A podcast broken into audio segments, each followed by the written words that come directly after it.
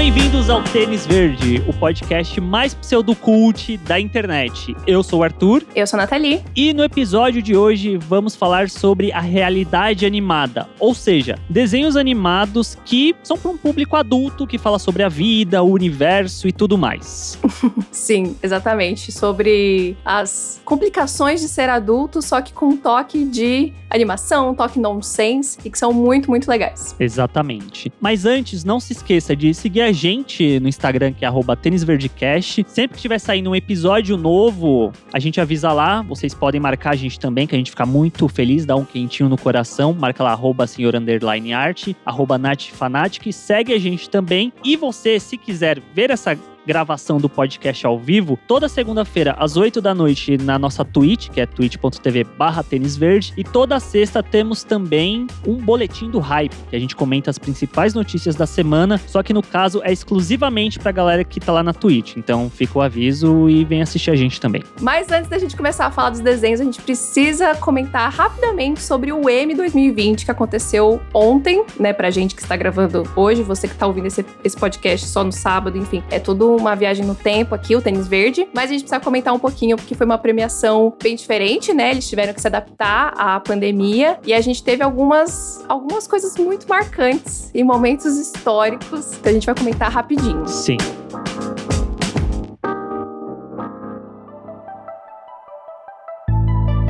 Começando pelo fato de que Schitt's Creek venceu um monte de coisa, a série de comédia que ninguém nunca ouviu falar, ganhou um monte de coisa aí, mas o que me deu raiva foi a reuniãozinha deles, tipo, Gente, estamos num período de pandemia global. Vamos fazer o M online, não ter palco, não, os atores não estarem presencialmente. Mas aí a galera do Cheats Cruise falou: vamos fazer uma festinha só a gente aqui? Toda hora que alguém receber um prêmio, tira a máscara, abraça os outros. Vamos lá, espalhar o corona. Foi essa grande mensagem que eles passaram. Um monte também de pessoas mais velhas ali, dando uma, um belo do mau exemplo. Deu um pouco de.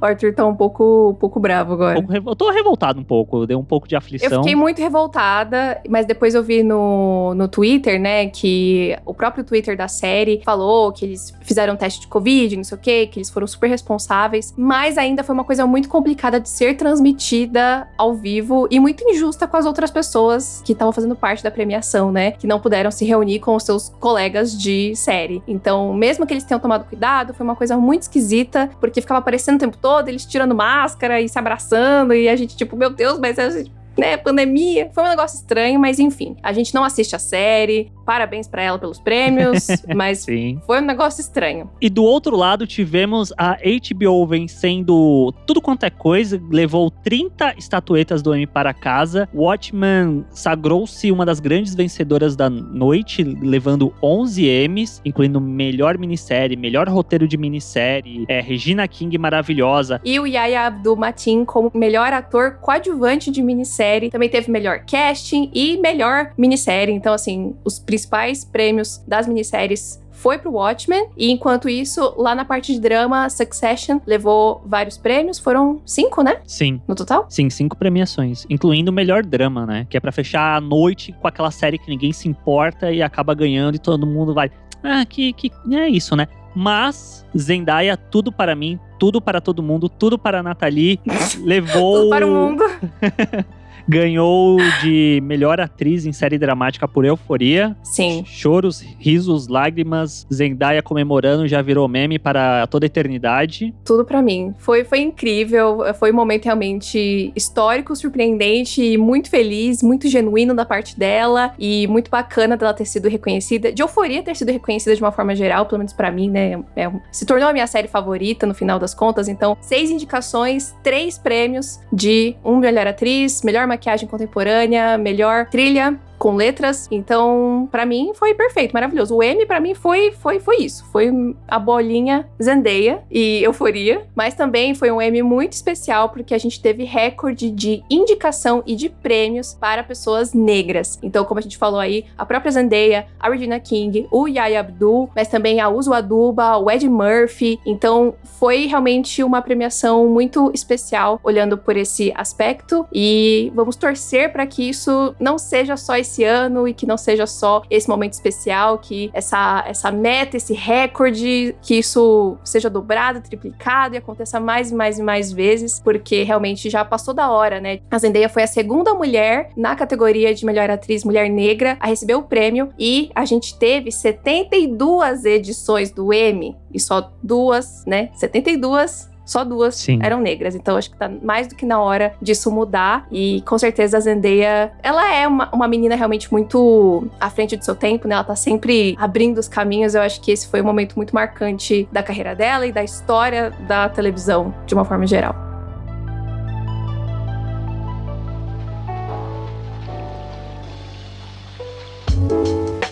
Então, eu meio que cheguei aqui comigo mesmo sem te consultar, de seguir uma linha meio cronológica no sentido de vida dentro das três séries de desenho animado que a gente vai falar. Uhum. Então a gente vai começar por Big Mouth, depois a gente vai para Agiretsuko e por último Close Enough. A gente vai deixar a mais nova pro final por conta do que ela fala também, né? Beleza. Big Mouth, acho que foi a primeira, inclusive, né, que saiu dentro da Netflix, que ela saiu em 2017. Até o exato momento, ela tem três temporadas e é uma criação do Nick Rowe, do Andrew Goldberg, do Mark Levine e da Jennifer Flockett. O Nick, inclusive, é o dublador de, de, um dos protagonistas, né? E ele faz outras vozes também. Eu achei ele genial como dublador. Queria só fazer esse parênteses aqui, porque ele é muito bom, porque ele transforma a voz dele. Mas em Big Mouth, a gente vai acompanhar a história desse grupinho de pré-adolescentes, eu acho que é o termo correto. É, eu acho eles que estão é. na pré-escola. É, eles estão entrando na, na adolescência, né? Mesmo, em si. Eles são, tipo, crianças ali, de, acho que tem uns 11, 12 anos, por aí. É, entrando ali na puberdade, na adolescência. E é claro que tudo de uma maneira muito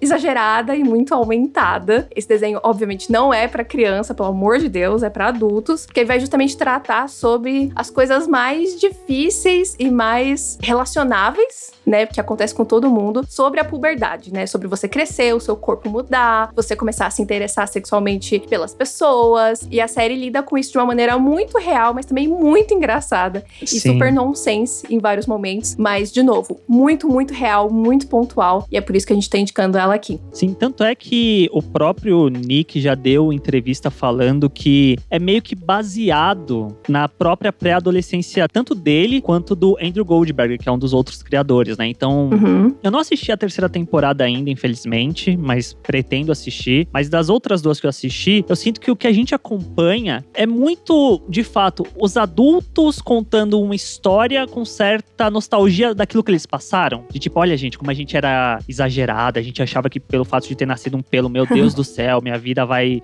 vai mudar e não sei o quê. Eu acho que é muito engraçado nesse sentido. Mas é exagerado, mas num ponto também é muito bacana, porque é o tipo de coisa. Eu acho que eu já comentei sobre isso com você de, em algum momento, de alguma forma. São coisas que a gente passa, que a gente sente, e a gente acha que a gente tá sozinho, a gente acha que a gente é esquisito, a gente acha que tem alguma coisa de errado com a gente. Quando na verdade tá todo mundo passando pela mesma merda, mas só o fato deles exporem isso, a gente se sente acolhido. Por mais que sejam coisas tipo, nossa, que exagero às vezes, mas também são coisas que a gente sentiu de alguma forma ou de outra, né? Tem muitos episódios sobre, por exemplo, o corpo feminino, né? Sexualidade feminina, sobre o fato da menina não olhar para o próprio corpo, né? Não saber como as coisas funcionam tudo mais. Tipo, todo mundo passou por coisas assim ou coisas parecidas. E é justamente, acho que séries como essa que é, são importantes para justamente mudar a cabeça dos adultos para que crianças não passem pelas coisas que a gente passou, sabe? Sim, é. Em certo nível, meio que o que Euforia também faz. Sim, exatamente. De ser uma série pra adultos verem a realidade, né, adolescente, pra, sei lá, se em algum momento de decidirem ter um filho, alguma coisa assim, ter uma visão diferente do que é essa fase da vida. Com certeza. Acho isso muito legal dentro da série. Sim, foi o que mais me chamou a atenção. Porque, assim, o Arthur, ele vê bastante desenho, ele vê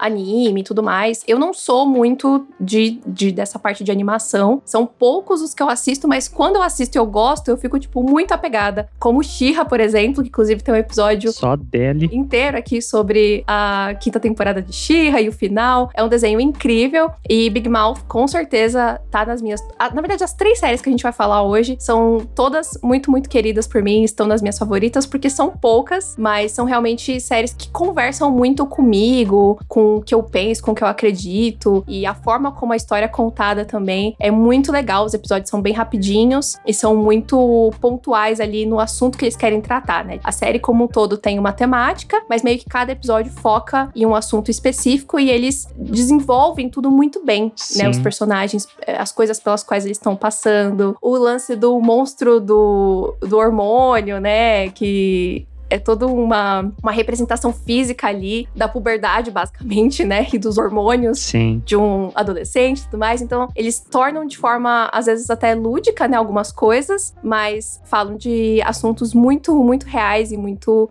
importantes. Né? Eles Uhum. fazem vários posicionamentos muito importantes na série. Sim, é uma série muito legal. Que tem esse fator nonsense que eu acho que talvez todas que a gente vai falar hoje, ela tem um É. pezinho no, no nonsense, né? Eu acho isso muito engraçado. Sim, sim. Eu acho que esse ponto do nonsense é o que torna as animações tão interessantes. Sim. Porque se for pra falar da vida adulta como adultos, de maneira adulta, então faz um Live action. filme, uma série adulta, É. live action, que já tem um monte por aí. Sim. Então eu acho que justamente o fato de ser uma animação permite esses caminhos que a gente vai comentar aqui de todas essas séries, que são mais lúdicos, que são mais exagerados e que eu acho que equilibra bastante o entretenimento com a seriedade dos assuntos. Sim. Porque se fosse só tudo sério, acho que só seria só muito sério, muito triste. Mas como tem esse fator do nonsense, do engraçado, então dá um equilíbrio entre esses dois polos, assim, e, e torna tudo bem mais interessante. É, sim, e serve pra quebrar também, né? Como você falou, senão podia ser só um live action. Principalmente a última que a gente vai falar, eu ficava, ah tá, beleza, o episódio, de repente eles davam um, um 180, né? Porque 360 você volta pro mesmo Uma lugar. virada. Que é pra uns lugares totalmente, tipo, gente, pra onde esse desenho tá indo? Estou amando, sabe? Eu acho que é o Sim. que traz personalidade pra eles, né? E você comentou, tipo, de live action. Meu, agora eu super liguei Big Mouth com Pen 15. Eu não sei se a gente já comentou sobre isso alguma vez. A gente.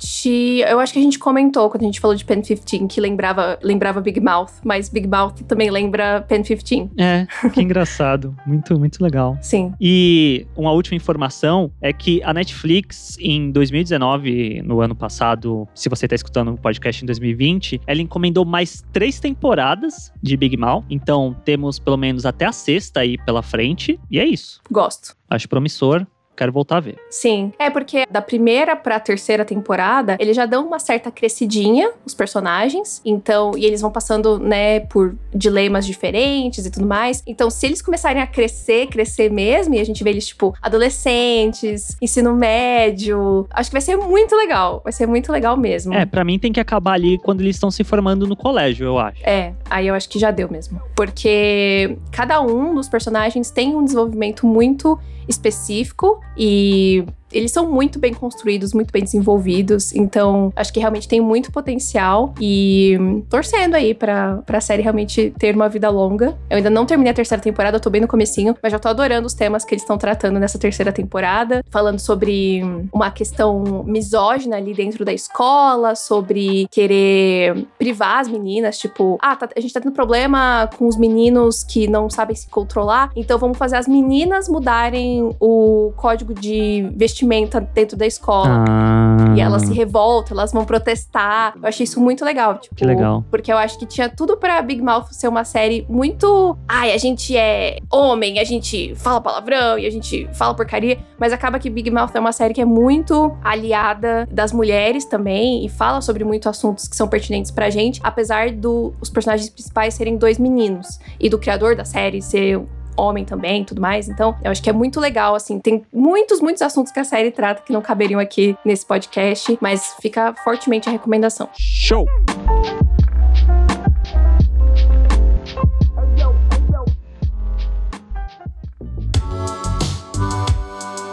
Segunda série animada que vamos falar é, na verdade, um anime que se chama Agretsuko e foi, assim, a série que me deixou maluca em 2018? Foi, né? 2018? 2018, sim. Eu lembro, eu lembro até hoje que lá- eu tava lá no escritório, a gente tava no escritório, né, onde a gente trabalhava junto. Aí eu acho que você tava trabalhando, fazendo alguma coisa, eu falei, deixa eu ver esse desenho aqui. Aí eu coloquei o primeiro episódio, aí a Nathalie, tipo, ficou, que desenho é esse? E ela ficou, tipo, encantada pelo desenho. Sim, eu tinha achado muito bonitinho o traço a princípio, e aí quando eu comecei a ver as temáticas temáticas que a série tava tratando, eu fiquei, gente, pelo amor de Deus, eu preciso ver esse desenho. que a Agi Hetsuko é um desenho que tem essa personagem que é a Hetsuko, né? Que é baseada numa personagem da empresa de mascote Sanrio. Se eu não me engano, a própria Hello Kitty faz parte dessa empresa e tal. Exatamente. E aí, desde 2018 até agora 2020, teve três temporadas lançadas, sendo que a terceira saiu agora em 2020. Eu assisti recentemente para gravar esse episódio, né? Fiquei muito chocado, muito chocado no sentido positivo, sabe? Feliz de ver como a série podia muito facilmente cair num padrão de narrativa. Eu sinto que houve uma evolução, por mais que cada temporada tenha meio que um, um tema muito específico, mas eu gostei muito. E, de forma geral, a gente acompanha a Hetsuko, que ela é essa jovem adulta que trabalha numa empresa corporativista, num, numa empresa, né? E tem tudo o que tem dentro de uma empresa, eu imagino, assim, essas empresas muito quadradonas. Sim, ela trabalha no setor de contabilidade, né? Então ela é aquela pessoa normal, né? CLT, assalariada. E a gente vê, assim, muito de um ambiente muito tóxico de, de trabalho, né? A relação entre ela e o chefe, que é o, o, porcão, né? Uma coisa que é importante falar é que todos os personagens são animais. Sim. Então a Ritsuko é uma panda, um panda vermelho. Então tem toda essa, essa parte lúdica também, meio que de uma fábula, fábula né? digamos assim, né? Só que para falar desse de algo que é extremamente real, que é você na sua vida adulta tendo que pagar boletos e às vezes estar num trabalho que não te faz feliz com pessoas que você não gosta, mas que você precisa trabalhar, você precisa pagar as contas, né? Sim. E aí a forma que a Retsuko lida com essas frustrações e com os problemas que ela passa no trabalho é indo para um karaokê e cantando death metal. Sim, extravasar toda a raiva dela, né? Eu acho que talvez seja o que o próprio Horacir que tá vendo a gente na Twitch falou, karaokê. É que eu acho que é uma das coisas que, sei lá, até quem não assiste a Gehetsuko deve ver e falar, ah, é aquele anime da pandinha do karaokê. Porque é sempre a imagem dela, tipo, virada no Jiraya. No Jiraiya. Gritando cantando no karaokê. É maravilhoso. E esses momentos, eu, eu sinto que são engraçados, porque, tipo, ela tá extravasando a raiva, mas ao mesmo tempo é muito triste, sabe? Porque ela tá gritando, Sim. e o sentimento lá, tipo, eu não merecia viver. É uma dor muito grande, né? Eu tinha que morrer, por que, que eu tô vivo? Tipo, gente, é uns bagulho pesado, sabe? É bem pesado. Quando estreou a Gretsuko, eu tinha meio que acabado de começar a trabalhar mais por conta né? Que quando você falou, você falou que estava assistindo, eu tava no, a gente tava no escritório. Então acho que fazia pouco tempo que eu tava trabalhando 100% com edição de vídeo. Então ainda era muito forte para mim, assim, as lembranças da minha vida trabalhando em empresa. Então foi um desenho realmente que pegou muito forte, assim, tudo que, tudo que eles trataram. Porque de fato, eu acho que é uma coisa que é muito conversado hoje em dia, né? Sobre ambiente de trabalho, sobre as empresas criarem um ambiente que seja mais saudável para os seus Sim. funcionários. Porque não adianta nada você ficar lá em cima da pessoa e cobrando, e cobrando, e cobrando. E aí todo mundo, sabe, fica frustrado. Então, tem várias empresas aí mais modernosas, né, que pensam em formas diferentes. E eu acho que a série acaba falando bastante sobre isso, né, sobre essa forma de trabalhar, essa forma de vida que é muito muito torturante, digamos assim, muito torturante, acho que é a palavra. É que eu acho também que eu não sei como é, porque eu não conheço a cultura. Porque é um desenho japonês, né? Então eles pegam, eles estão indo muito no que é a cultura deles mesmo também, né? Sim. Que às vezes também deve envolver muito isso de olha, tem que seguir as regras, você tem que fazer seu trabalho bem feito, você tem que ir para casa, você tem que, tipo, tem várias coisas que são da própria cultura deles. Mas isso acaba refletindo em vários lugares do mundo também, dentro de ambiente de trabalho. Com né? certeza. Né? Eu mesmo, eu nunca trabalhei CLT, numa empresa, nem nada. Eu sou livre desde que eu me entendo por gente nesse sentido. Tipo, sempre trabalhei com edição de vídeo, freela mesmo. Se eu nunca trabalhei CLT, foi porque eu, eu mereci. mereci. e eu sinto que, você falando agora que você via e sentia, tipo, olha, isso, eu lembro disso, isso me lembra situações. É muito parecido com o próprio The Office, né? Que eu vejo muita gente falando também sobre esse lance de ter um ambiente de trabalho em que o chefe é meio sem noção, que os outros funcionários tem alguns que não estão nem aí pro trabalho, você faz uma ou duas amizades ali dentro, e às vezes não é nem amizade, é um coleguismo mesmo, né? Eu sinto que a Também tem bastante disso. E aí eu acho que é legal que isso é muito o plot da primeira temporada, né? Na segunda temporada a gente vai para um outro dilema da vida adulta, que são as pressões de relacionamentos e dos seus pais e tudo mais. Então eu achei legal que a série ela foi indo para outros caminhos. Uhum. mas ainda muito pertinente com a vida de um jovem adulto hoje em dia, né? E, inclusive, até o Horacir comentou aqui na Twitch ao vivo, a Odisseia da nossa geração, trabalhos medíocres e extravasarem eletrônicos. Sim. Na terceira terceira temporada tem uma questão da Retsuko com o videogame que é muito legal e muito engraçada e trágica, mas engraçada. Mas é isso, né? A gente faz parte de uma geração que é muito essa mudança, né? De querer trabalhar mais feliz. Uhum. Então, eu acho que a série toca bastante nesses assuntos e é muito legal. E os episódios são muito curtinhos, Sim. muito É rapidinhos. 15 minutinhos. e ainda assim eles falam de muita coisa, muita coisa e muito bem desenvolvido. A terceira temporada, pra mim, eu acho que foi a que eu mais gostei, porque foi a que eu mais fui me identificando com as coisas acontecendo. É, tem mais a ver com você. Tanto com o lance do videogame, eu não chego no nível da Retsuko, né? Mas sei lá, às vezes eu tenho umas épocas que eu fico fissurado num jogo, eu jogo, jogo, jogo, jogo, jogo, jogo, jogo. Mas também sobre esse bagulho que você vê que ela, ah não, mas eu trabalhei, eu mereço jogar o joguinho. Nossa, isso eu super me identifico. tipo, eu trabalho pra caramba, eu vou comprar um Funko Pop sim, Hum. entendeu? Eu Vou comprar um- um- uma garrafinha de vinho pra mim sim, sabe? Sim. Porque é isso, sabe? A gente, a gente fica tentando encontrar coisas pra fazer a gente feliz, pra fazer valer os sacrifícios do trabalho, sabe? Uhum. Tipo, não tinha necessariamente que ser um sacrifício. Enfim, a relação com o trabalho é uma coisa sempre muito difícil, porque até a gente que trabalha hoje 100% com o que a gente gosta, ainda é trabalho, sabe? Sempre tem dias mais difíceis e coisas que, que são difíceis de lidar. Acho que não tem muito como fugir disso, mas é muito diferente você escolher trabalhar com uma coisa que você realmente gosta e você ficar 100% preso numa coisa que você não gosta, mas você precisa ficar lá só por causa de dinheiro, né? Então Sim. É bem diferente e eu passei bastante por isso já, então eu me considero bastante privilegiado hoje em dia de trabalhar com o que eu gosto. E não só nesse sentido, mas também, tipo, sei lá, quando ela gastava o dinheiro que ela não podia, eu ficava, menina, não faz isso, gente, vai, vai dar merda. Vai dar- não faz isso, Ag, não faz isso. Ela fazia e dava merda, não sei o quê. Mas tem uma outra parte que eu achei muito legal, que ela tá conversando com alguém e fala, ah, mas qual é o seu hobby? O que, que você gosta de fazer? E ela não sabe responder. Sim, aí é tão triste. E aí, quando ela vai descobrindo esse hobby, que aí, tipo, o chefe dela do emprego formal, não sei o que, fala: olha, você tem que largar esse emprego porque não sei o que, a vida vai ter que ser aqui, trabalhando, não sei o que. E, e é nesse momento que me deu um. Porque eu comecei a, tipo, não, não, a, a Ritsuko não faz isso, menino, não faz isso, menino. Aí ela, tipo, você vê que ela amadureceu, que ela fala: não, se chegar num ponto de eu ter que escolher, eu vou escolher me demitir daqui Eu vou escolher. e seguir o que eu gosto. Aí eu fiquei, nossa, da hora, sabe? Respect. Foram coisas que eu fui me identificando de você tipo, fazer o que você quer, que você gosta também, mas num ponto você tem que escolher alguma coisa. A Kátia falou no chat que se presenteia sempre, tá? Certíssima. Só não pode se endividar e passar fome, mas pode se presentear sim. Então é isso. Fica aí a dica de Agri Retsuko, Netflix, tem três temporadas. Muito, muito, muito rapidinha. Muito crítica social foda. Recomendamos demais.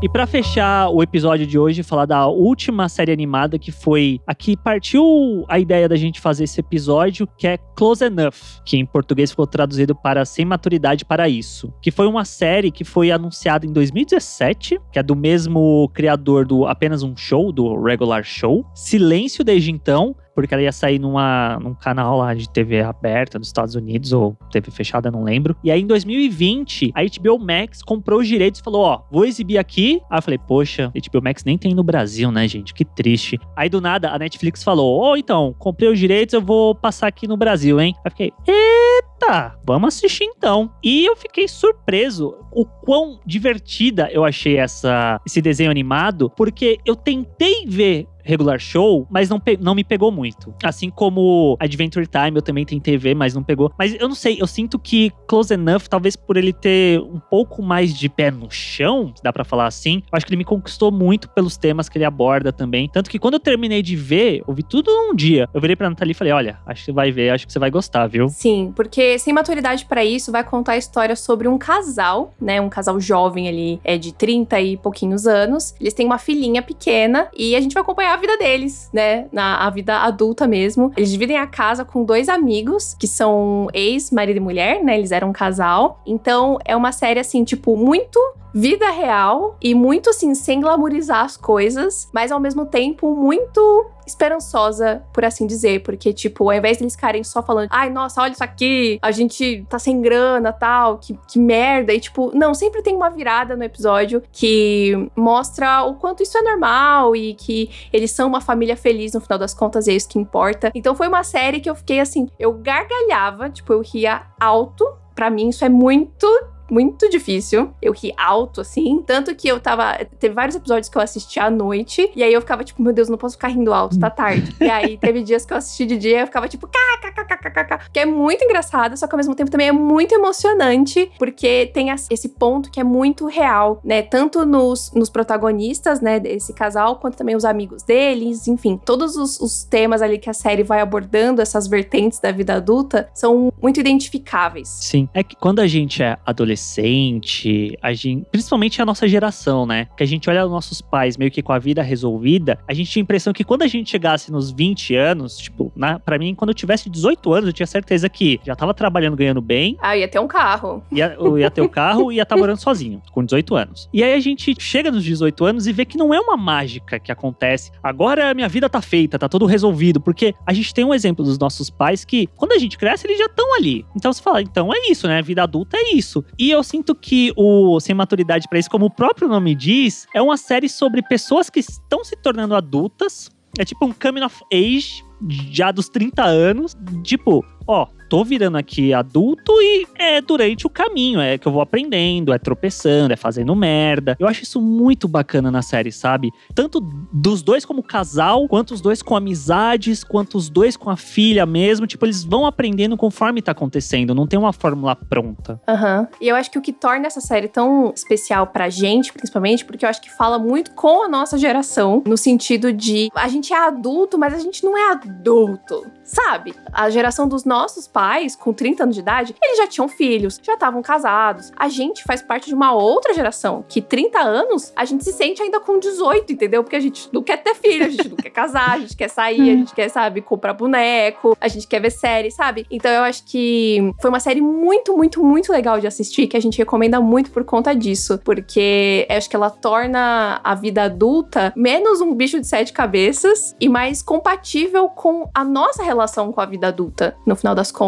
né? Não é aquela coisa de tentar replicar a, a vida de alguém ou o caminho de alguém, é a gente meio que trilhar o nosso próprio caminho, né? O que é ser adulto pra gente, né? Inclusive, esse desenho me lembrou muito a série Trying, da Apple TV Plus, que conta a história de um casal nessa mesma faixa etária, só que é uma série live action com pessoas de verdade. Mas conta a história de um casal jovem que eles querem ter um filho, né? Diferente de sem maturidade para isso, que eles já têm uma criança, eles querem ter um filho, eles não conseguem engravidar, então eles entram no processo de adoção. E eles têm muito esse perfil também do sem maturidade para isso, que eles são jovens ainda, sabe? Sei lá, tem um dia a mulher da adoção vai chegar lá na casa, eles estão de ressaca do dia anterior e tal. Então é uma coisa que é muito relacionável. Então o Sem Maturidade para isso me lembrou bastante. Só que, como a gente falou, com essa abordagem puxada pro nonsense. Então a gente tá indo num caminho normal e aí do nada o episódio tem uma virada que vai Nossa, super sim. louco. E no final das contas fecha com a história mais pé no chão de novo. Então isso é muito legal de assistir.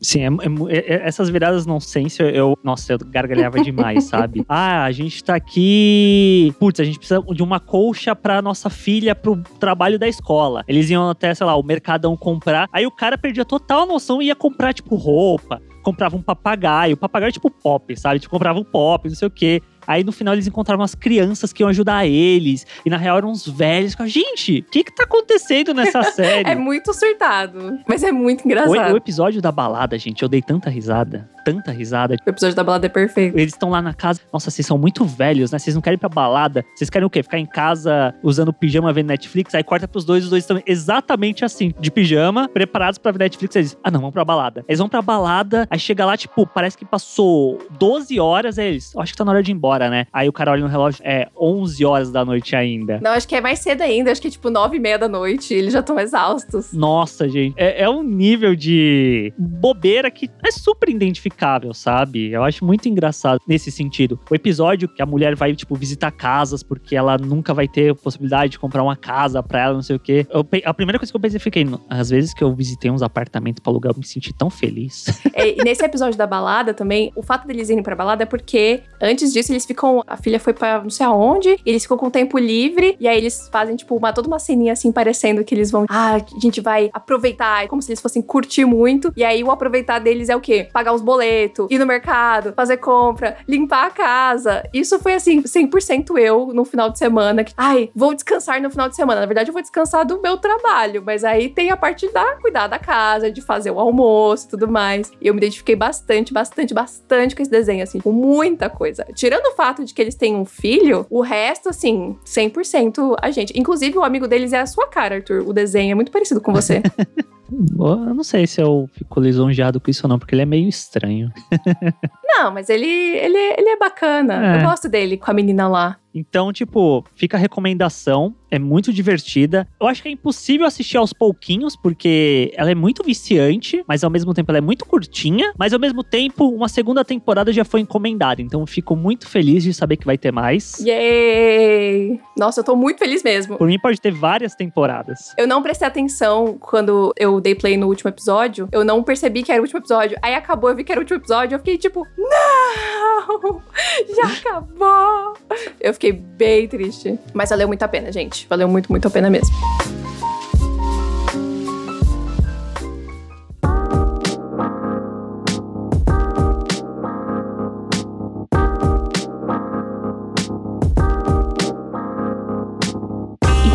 Isso, gente. Esse foi o nosso episódio de desenhos animados desse ano, né? Porque ano passado a gente fez um de desenhos animados da nossa infância, se eu não tô enganado. É, a gente fez a infância, agora a gente tá falando da vida adulta. Da vida adulta. Olha aí, seguindo. Evolução, evolução. Qual será o próximo desenho animado? Não sei. Não sei ainda, mas provavelmente virá em 2021, porque vamos fazer esse, É um por ano. esse, esse trato aqui. Todo ano vai ter um episódio, pelo menos, de desenho animado, pra gente ficar muito feliz. Pra eu ficar muito feliz, né? Porque eu gosto muito de desenho animado, assisto muito. E aí é isso. Se você for assistir algum dos desenhos, marca a gente pra gente saber. Vai dar um quentinho no coração. Sim, vamos ficar muito felizes. Assim como marca a gente também lá no seu Instagram, se você estiver escutando o podcast, pra gente saber, ficar feliz, a gente compartilha, a gente chora em segredo de alegria, mas a gente não conta pra ninguém. Então é marcar a gente, é arroba tênisverdecast, é só marcar e seguir a gente também lá. E seguir a gente nos nossos pessoais, que é arroba e arroba natfanatic. Isso, e se você quiser participar das nossas lives, toda semana a gente tá na twitch.tv barra tênis verde. Toda sexta-feira, 8 da noite, boletim do hype, comentando as novidades, notícias da semana, o que, que rolou de mais incrível e de grande hype na semana. E também toda segunda-feira, 8 horas, a gente grava o podcast ao vivaço. Então, se você quiser conversar com a gente, participar da gravação, ver as cagadas que acontecem, só, só quem viveu sabe, é só seguir a gente no